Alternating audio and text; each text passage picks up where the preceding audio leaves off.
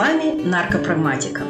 Сегодня адвокат Михаил Галиченко и правозащитница Маша Платко говорят о лечении зависимости как альтернативе тюремному заключению.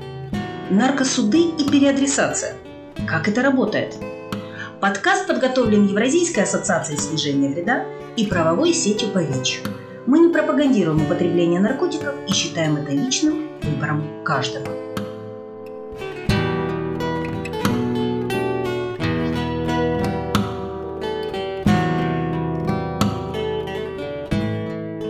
Здравствуйте, друзья! С вами Михаил Галиченко и Маша Платко. Мы говорим о наркотиках. В предыдущих подкастах мы много раз упоминали альтернативы и в том числе говорили о лечении как альтернативе наказанию. И, с одной стороны, это звучит гуманно, потому что будто бы государство признает, что э, наркопотребление – это э, и медицинская проблема, и предлагает пройти лечение вместо а, того, чтобы попасть в тюрьму, и в Америке даже существуют специальные courts, э, суды по наркотическим статьям. Я не знаю, как это правильно перевести. Может, Миша, может, Миша, ты знаешь, как это называется правильно по-русски? Нар- наркосуды. Наркосуды. Ну, да. Но с другой стороны, альтернатива ли это действительно, если у тебя стоит выбор между тюрьмой или между лишением родительских прав или потерей работы и прохождением лечения. И а, также во многих странах, если не во всех, а, если человек прекращает это лечение по каким-то причинам, не доходит до конца, то он все равно в итоге попадает в тюрьму. И очень часто это наказание более суровое, чем если бы он изначально не пошел на лечения. Миша, скажи, что ты по этому поводу думаешь? Например, насколько я знаю, в России тоже есть альтернатива в виде лечения, но она редко применяется. Да, согласен, что э, применяется редко, но альтернатива есть. И на своем последнем издыхании в России э, Федеральная служба по контролю э, за наркотиками, которая в апреле 2016 года э, скончалась, э, на своих последних этапах своей жизни эта служба прилагала усилия к тому, чтобы э, в законах, э, ну, в первую очередь, в Уголовном кодексе и в Кодексе об административных правонарушениях появились а, определенные дополнительные альтернативы а, наказанию и в, в частности вот э, так называемые э, treatment alternatives, лечебные альтернативы. Но я могу сказать так, что в, в общем, в своей основе эти альтернативы есть э, не что иное, как попытка а, остановить э, вот этот вот э, разогнанный до э, серьезной скорости старый паровоз из криминализации и ненаучно обоснованной наркополитики и попытаться, останавливая, придать всей этой возне вокруг старого паровоза некий налет обоснованности и гуманизма. На самом деле альтернативы здесь нет на самом деле исключений каких-то. Все страны с альтернативами э, пытаются работать, э, и включая такие, например, страны э, с глубокими демократическими корнями, как Иран, и, и, и даже там страны с менее приверженными демократии управленцами, как там, например, ну не будем сейчас называть страны. Общем, все страны пытаются играть с альтернативами. Э, почти ни у кого э, какого-то более-менее взвешенного подхода не получается, просто потому что э, криминализация э, сама по себе создает большое количество негативных последствий, с которыми э, у, у альтернативами э, бороться не получается. Ну о чем речь? Вот, например, э, Возьмем наркосуды. А, появились э, в конце 80-х годов в Соединенных Штатах Америки. Сейчас э, есть э, более 10 стран, где наркосуды в том или ином виде работают. В первую очередь, конечно, страны так называемого содружества, где развита система общего права, Канада, Австралия, там, Новая Зеландия, Ирландия, ну, Соединенные Штаты, конечно. И наркосуды как идея наркосудов. Это некий специализированный суд, э, который э, очень сильно совпадает э, с специализацией судей в своей основе. Идея от, пришла из специализации судей, которые начали сталкиваться с большим объемом дел, против людей, у которых был психиатрический диагноз. Мы помним, в середине 20 века произошла деинституциализация психиатрической помощи. Многие из психиатрических закрытых учреждений перестали существовать, люди с психиатрическими диагнозами вышли из этих учреждений, а какой-то помощи реальной, амбулаторной их и их семьям предложено не было. И, соответственно, эти люди, э, выйдя из одного, одного института, из одной институции э, медицинской, вот этой вот полутюремной, э, очень скоро закончили в уже теперь настоящей тюрьме, потому что совершили какие-то преступления или правонарушения. И вот для того, чтобы в конце концов как-то работать с этими людьми, появилась в странах, например, например, в Соединенных Штатах появилась специализация судей а, по работе с подобного рода правонарушителями, а потом а, а, приняли решение, что, слушайте, а, наверное, неплохо еще и по несовершеннолетним преступникам тоже сделать специализацию. А, а вообще-то еще хорошая идея и вот по наркотикам сделать тоже специализацию. Ну и так появились наркосуды. Особенно это вот э, расцвет наркосудов пришелся на период Рейгана когда было вложено большое количество средств, и жена Рейгана, Нэнси Рейган, там э, продвигала идею о, э, так, так называемом «просто скажи нет», об отказе от наркотиков. И одним из э, таких столпов этой самой идеи гуманной наркополитики было продвижение наркосудов. Мол, мы все-таки продолжаем запрещать, мы продолжаем сурово наказывать, но при всем при этом понимаем, что многие совершают преступления в сфере незаконного оборота в связи с тем, что у них определенное хроническое состояние здоровья. И поэтому для них вот наркосуды. Что, что из себя представляет наркосуд? Наркосуд – это довольно э, серьезная мера, которая ставит возможность применения сурового наказания в зависимости от того, как человек исполняет Э, программу э, наркосуда. Программа наркосуда – это, по сути, такого рода э, реабилитация социально-медицинская – а, которая пытается человека вернуть обратно в общество. Помимо э, необходимости проходить курс лечения, во многих наркосудах это лечение не научно обоснованными методами, это очень часто подчеркивается и включает Соединенные Штаты Америки и Канаду.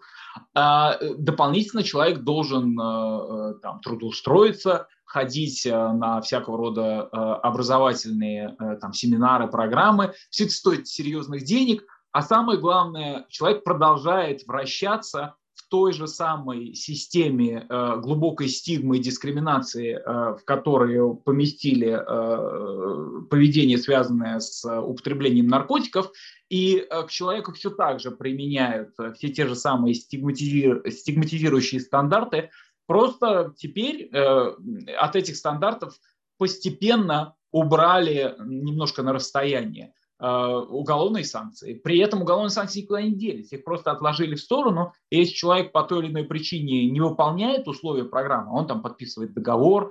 Если он не выполняет условия программы, например, начинает употреблять алкоголь. Или, например, в некоторых наркосудах в программе предусмотрено, что у него отказ от курения. А в некоторых программах э, запрещен, допустим, метадон, что очень часто критиковалось, и были, в общем-то, попытки судиться успешные – и такие программы корректировали, то есть доступ к заместительной терапии там стали разрешать. Но, тем не менее, еще раз, наказательная парадигма так и осталась, и э, судья наркосуда, несмотря на всю его или ее подготовку, э, продолжает э, применять санкции к тем, кто программу наркосуда не выполняет, в том числе по состоянию своего здоровья, и э, людей наказывают э, за то, что люди, по сути, э, просто имеют манифестацию своего заболевания. Это первая проблема наркосудов. Вторая проблема наркосудов – это то, что в экспертном сообществе, в научной литературе называется widening the net, расширение сети, когда любой наркосуд, имея определенный бюджет, систему показателей, ну, мы все привыкли к проектному менеджменту, знаем, что у нас есть определенные так называемые индикаторы и системы показателей исполнения, исполнения проекта. Вот там то же самое. И эти показатели включают в себя успех. Соответственно, с одной стороны, а, э, все заинтересованы в том, чтобы количество людей, попадающих в программу наркосуда, а, было довольно большим, а, и у этой программы были бюджеты. А с другой стороны, нужны такие люди, которые все-таки, наверное, эту программу выполнят, скорее выполнят, чем нет. И, соответственно, должна быть определенная предварительная селекция таких людей, которые в программе э, будут участвовать и ее выполнят. И наоборот, отметание тех, кто, скорее всего, программу не выполнит. А кто программу, как правило, не выполняет? Те люди, которые уже находятся в довольно серьезной, тяжелой ситуации. Это люди, которые э, страдают зависимостью, живут на улице, не имеют э, э, там, жилья, не имеют семьи, поддержки у них нет. Вот этим людям как раз, как правило, и нужна помощь. А их наркосуды очень часто искусственным образом не принимают, а кого принимают? Вот всяких курителей марихуаны, людей, которые там а, один раз в неделю чего-то употребляли и по своей собственной дурости попали э, в оборот э, полиции, закончили э, в наркосуде, и, конечно, они без проблем выполнят программу наркосуда. У программы наркосуда хорошие показатели. Полиция для привлечения людей в такие наркосуды расширяет сеть и начинает заниматься теми, кем раньше не занималась, вот этими курителями марихуаны. Ну и в итоге вот негативный эффект э, программы наркосуда все в тех же самых системах показателей полицейских. И э, вернусь обратно к самому основному тезису, э, в той же самой парадигме, наказательной. В общем, наркосуды и альтернативы. А наркосуды – это одна из лучших альтернатив, я подчеркиваю. Да? А, я почему о ней сразу начал говорить. Это одна из наиболее продуманных, высокобюджетных э, и, в общем-то, дающих определенные показатели программ. А, все остальные альтернативы на фоне наркосудов а, показывают еще худшие показатели. Вот. А, но, тем не менее, даже эта программа не приводит к тем результатам, которые можно получить за счет декриминализации, просто потому, что наркосуды – это все равно продолжение карательной системы, в которой поместили действия, связанные с употреблением наркотиков. Да, я думаю, что здесь главное, есть две проблемы, которые я вижу. Во-первых, что в большинстве случаев лечения это речь идет только об абстинентном лечении, а не, например, переправление в программы заместительной терапии, которые тоже являются программами лечения. А, и вообще нету зачастую связки с программами снижения вреда.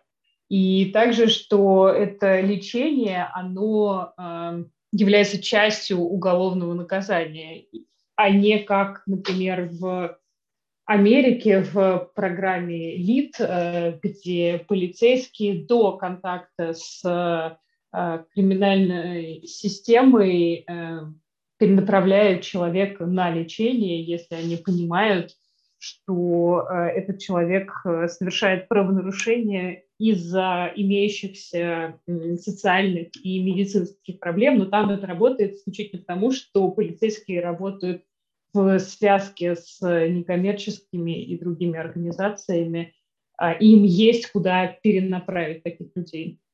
Действительно, соглашусь с такими мыслями. Вообще вот э, программы типа LEAD, так называемый uh, law enforcement diversion. И, и вообще вот uh, в целом, если их назвать, то uh, общий термин есть drug diversion schemes или drug diversion programs, то есть схемы направления, программы перенаправления людей, у которых есть проблемы с употреблением наркотиков – это, наверное, правильный, не наверное, я в этом уверен, это правильный шаг в сторону того, чтобы смягчать э, негативное воздействие криминализации.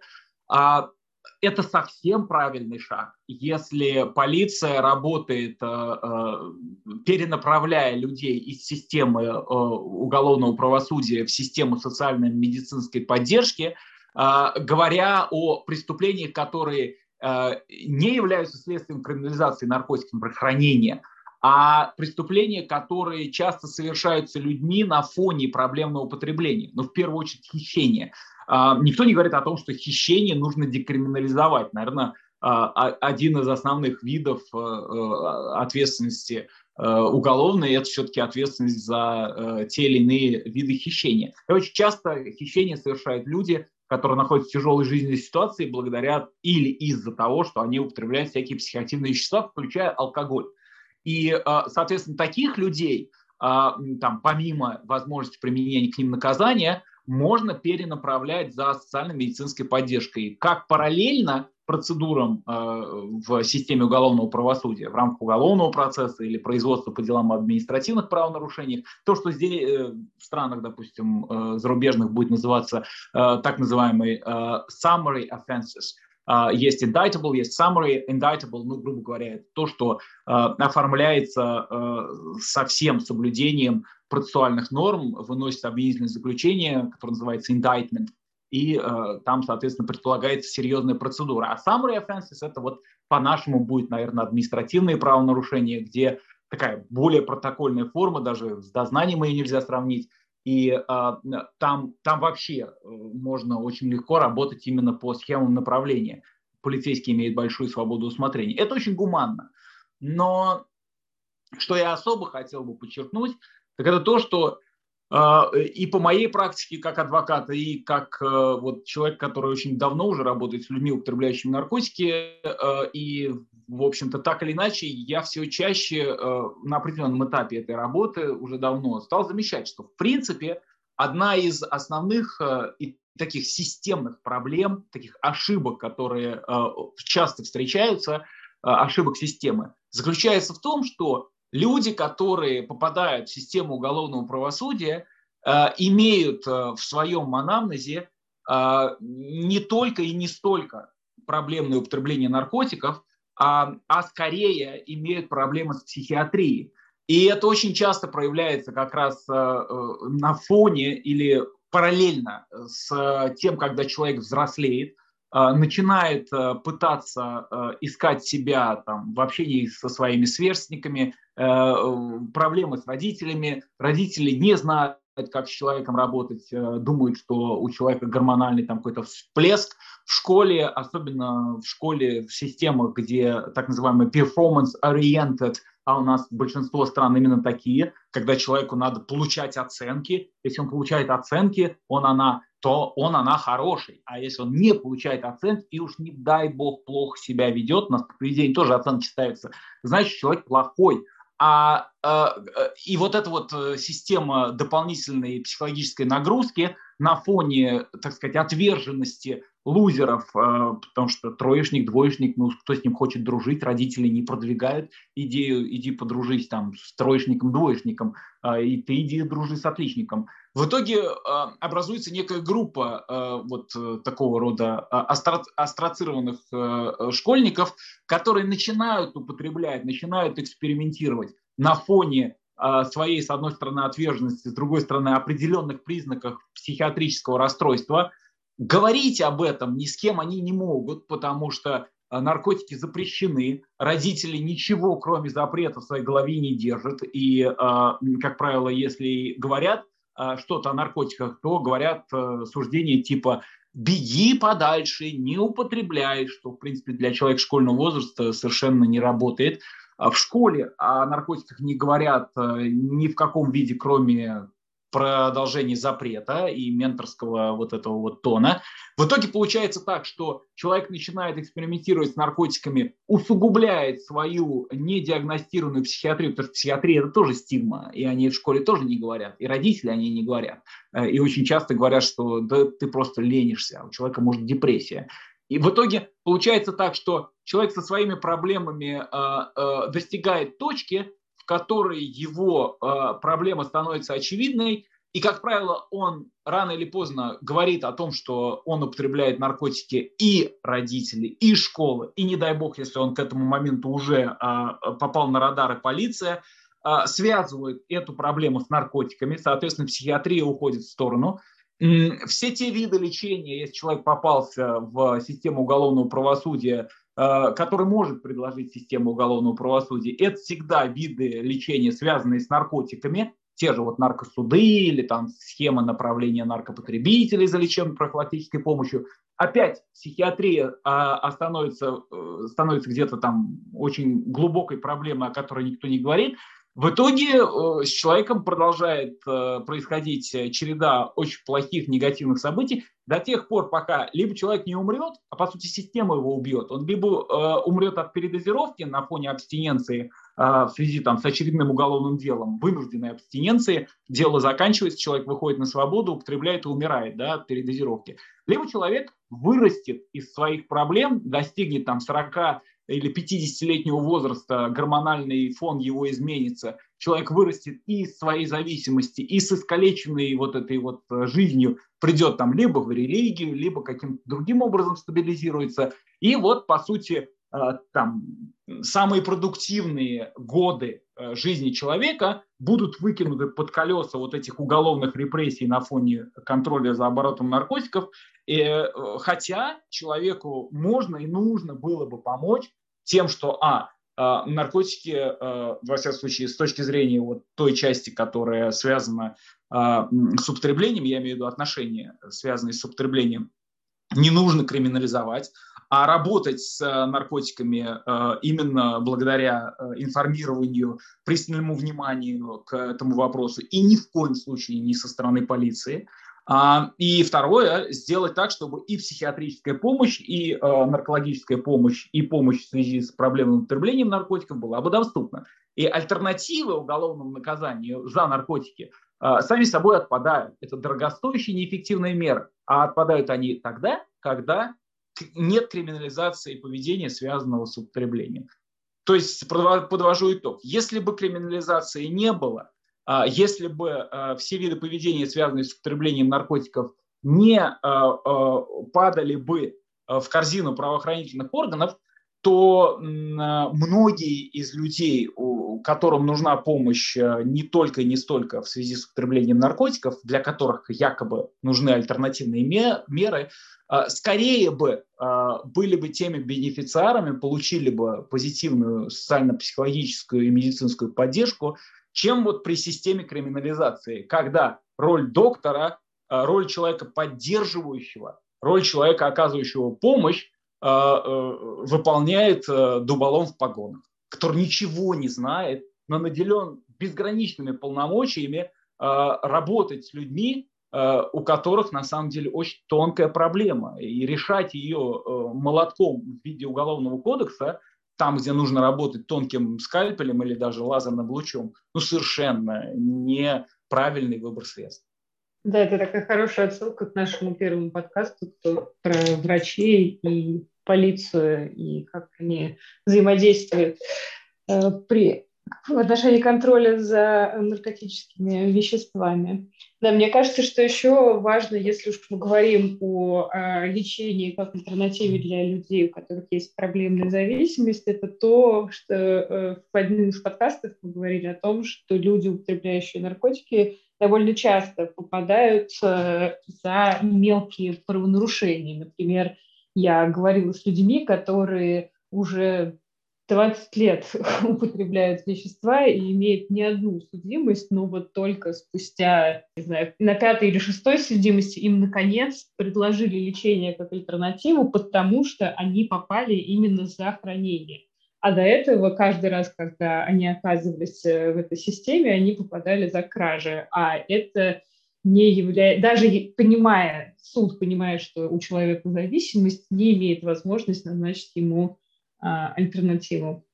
И также мне кажется, что если говорить о криминализации, да, то а, получается, что э, лечение как альтернатива возможно только для людей, у которых есть проблемное употребление. Если человек попал с каннабисом, и у него нет никакого проблемного употребления, то это для него не работает. Ну, это верно это опять еще раз просто подчеркивает э, э, тот факт, что вот это так называемое альтернативное лечение, э, конечно, более гуманный вид ответа на вопрос о э, проблемах с наркотиком, чем чистое уголовное наказание, в каком бы виде оно там не предлагалось. Но, тем не менее, это все равно продолжение неправильно выбранной системы. И здесь вот э, я совершенно соглашусь э, с мыслью о том, что Для многих людей, которые э, так или иначе там выбирают альтернативу в виде, там, может быть, условного осуждения с дополнительной обязанностью пройти курс лечения, точнее, пройти диагностику. Там, как правило, выбирается такая альтернативная обязанность. Особенно, подчеркиваю, спасибо за это судьям, кто более-менее понимает, что он пишет в приговоре, потому что пройти диагностику – это одно. Человек прошел диагностику, принес справку в уголовно-исполнительную инспекцию и тем самым выполнил дополнительно возложенную на него и ее обязанности. Очень хорошо. Если человеку еще там прописали пройти лечение, то, э, во-первых, э, судья э, должен делать вывод о том, что такую обязанность надо возлагать на основе заключения эксперта. Да, такая возможность во многих странах предусмотрена. Эксперт делает заключение о состоянии здоровья, так называемое психическое, соматическое состояние человека, в отношении которого есть основания предполагать заболевание наркоманией, а судья дальше возлагает обязанность пройти курс лечения, но куда человек идет? Он идет э, в тот, э, э, скажем, к тому виду лечения или в то учреждение, в котором стандарты будут либо устаревшие, а, либо, потому что бесплатно, да, бесплатно ничего хорошего, как правило, не бывает, либо там будет какая-нибудь очередь, либо там будет постановка на учет, то есть будет поражение в правах. Человек от такого лечения, как правило, никакого толку не получит и рано или поздно сорвется. А если он сорвется, то тогда у него будет по совокупности приговоров. Допустим, условное осуждение или обязанность пройти лечение э, и на этом фоне а, так называемая отсрочка исполнения. Так вот, э, на этом фоне, если человек сорвется в течение, там, допустим, трех лет, или какой там будет испытательный срок при условном осуждении, то в этой ситуации человек получит э, и новое наказание, потому что на, на фоне срыва, как правило, будет новое хранение или еще хуже какой-нибудь сбыт. И вот э, еще приговор по старому наказанию, по старому преступлению над ним висит. А в итоге будет совокупность приговоров и серьезное наказание, связанное с лишением свободы. Ни за что иное, как за поведение, связанное с хранением или с а, заболеванием человека. И здесь э, я не устаю повторять тот факт, что все-таки, если смотреть, вот, трезво взглянуть на ситуацию, за хранение привлекают э, меньше 1% людей, которые так или иначе вовлечены в оборот на, э, скажем так, на уровне употребления. Э, какого-то серьезного воздействия э, эта система наказаний, уголовных, суровых наказаний, какого-то серьезного воздействия на рынок наркотиков, на рынок незаконного оборота наркотиков эта система не имеет. А, об этом есть много научных исследований, которые говорят осторожно, что э, скорее всего, или говорят, значительного воздействия, но я бы сказал прямо, воздействия вообще какого-либо эта система на э, оборот незаконный, оборот наркотиков не, не имеет. Просто потому, что попадается там, меньше 1%. Это в лучшем случае. Теперь, разрушительный эффект на жизнь людей, которые попадают в эту систему, эта система оказывает чрезвычайный. А это вот можно сравнить, как, например, вот представьте себе э, дантист. Э, у людей очень сейчас плохие зубы из-за того, что люди едят там сахар, курят, э, ну, в общем-то, плохо за гигиеной э, полости рта своей следят, там, ничего не пользуются, зуб плохо чистят, ну и так далее. А, это представьте дантиста дантист э, был такой, что на фоне возможности применения эффективных э, э, способов работы с зубной болью, там, со всякими пломбами, дантист бы подчеркнуто использовал старые станки, вот там советские, когда там педали надо крутить, педалью работать и таким образом сверло, значит, раскручивать, а, новокаин, никакого другого обезболивающего, и отбойный молоток. Отбойный молоток вообще прекрасные вещи, и щипцы вот тоже такие э, серьезные. А, и, и, и это все оказывает воспитательное воздействие, потому что люди-то не хотят, чтобы у них зубы болели. Значит, они, наверное, не будут есть сладкое, не будут там э, плохо ухаживать за своей полостью рта. Воспитательное воздействие на лицо, а, э, управление страхом, да, страх как инструмент управления тоже есть. Можно сказать, что это все же для блага людей. Мы таким образом предотвращаем кариес. А, потому что люди сами должны за этим следить. Э, а измерять эффективность системы мы будем э, подчеркнуто, не спрашивая людей, э, которые в эту систему попали, как вам вообще было-то в этом кресле дантиста, как вам, хорошо или нет, мы их об этом не будем спрашивать, а мы будем измерять по количеству общей массы выбитых зубов, смешанных с кровью, с мясом, вот с этим, с выдранным, и по громкости криков.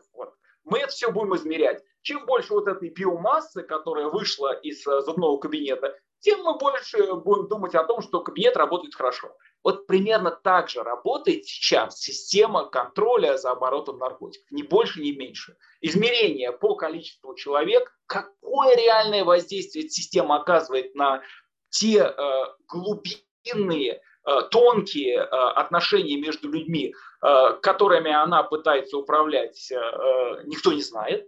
Итог количество искалеченных судей, э, судеб, э, которые как раз система ставит себе в заслугу, что типа вот элемент устрашения – это самое главное э, последствие всей этой системы. И хорошо, что так есть, потому что так мы управляем обществом. Но это, это же кошмар. В 21 веке такого быть не должно.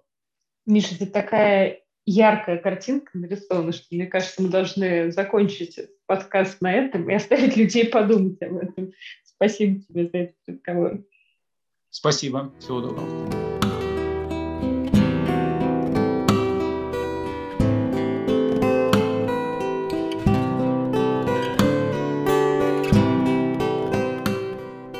С вами была наркопрагматика. Адвокат Михаил Галиченко и правозащитница Маша Платко говорили о том, помогает ли человеку справиться с зависимостью лечения, назначенное судом вместо наказания. Подкаст подготовлен Евразийской ассоциацией снижения вреда и правовой сетью по ВИЧ. Мы не пропагандируем употребление наркотиков и считаем, что решение употреблять или нет любые психоактивные вещества. Личный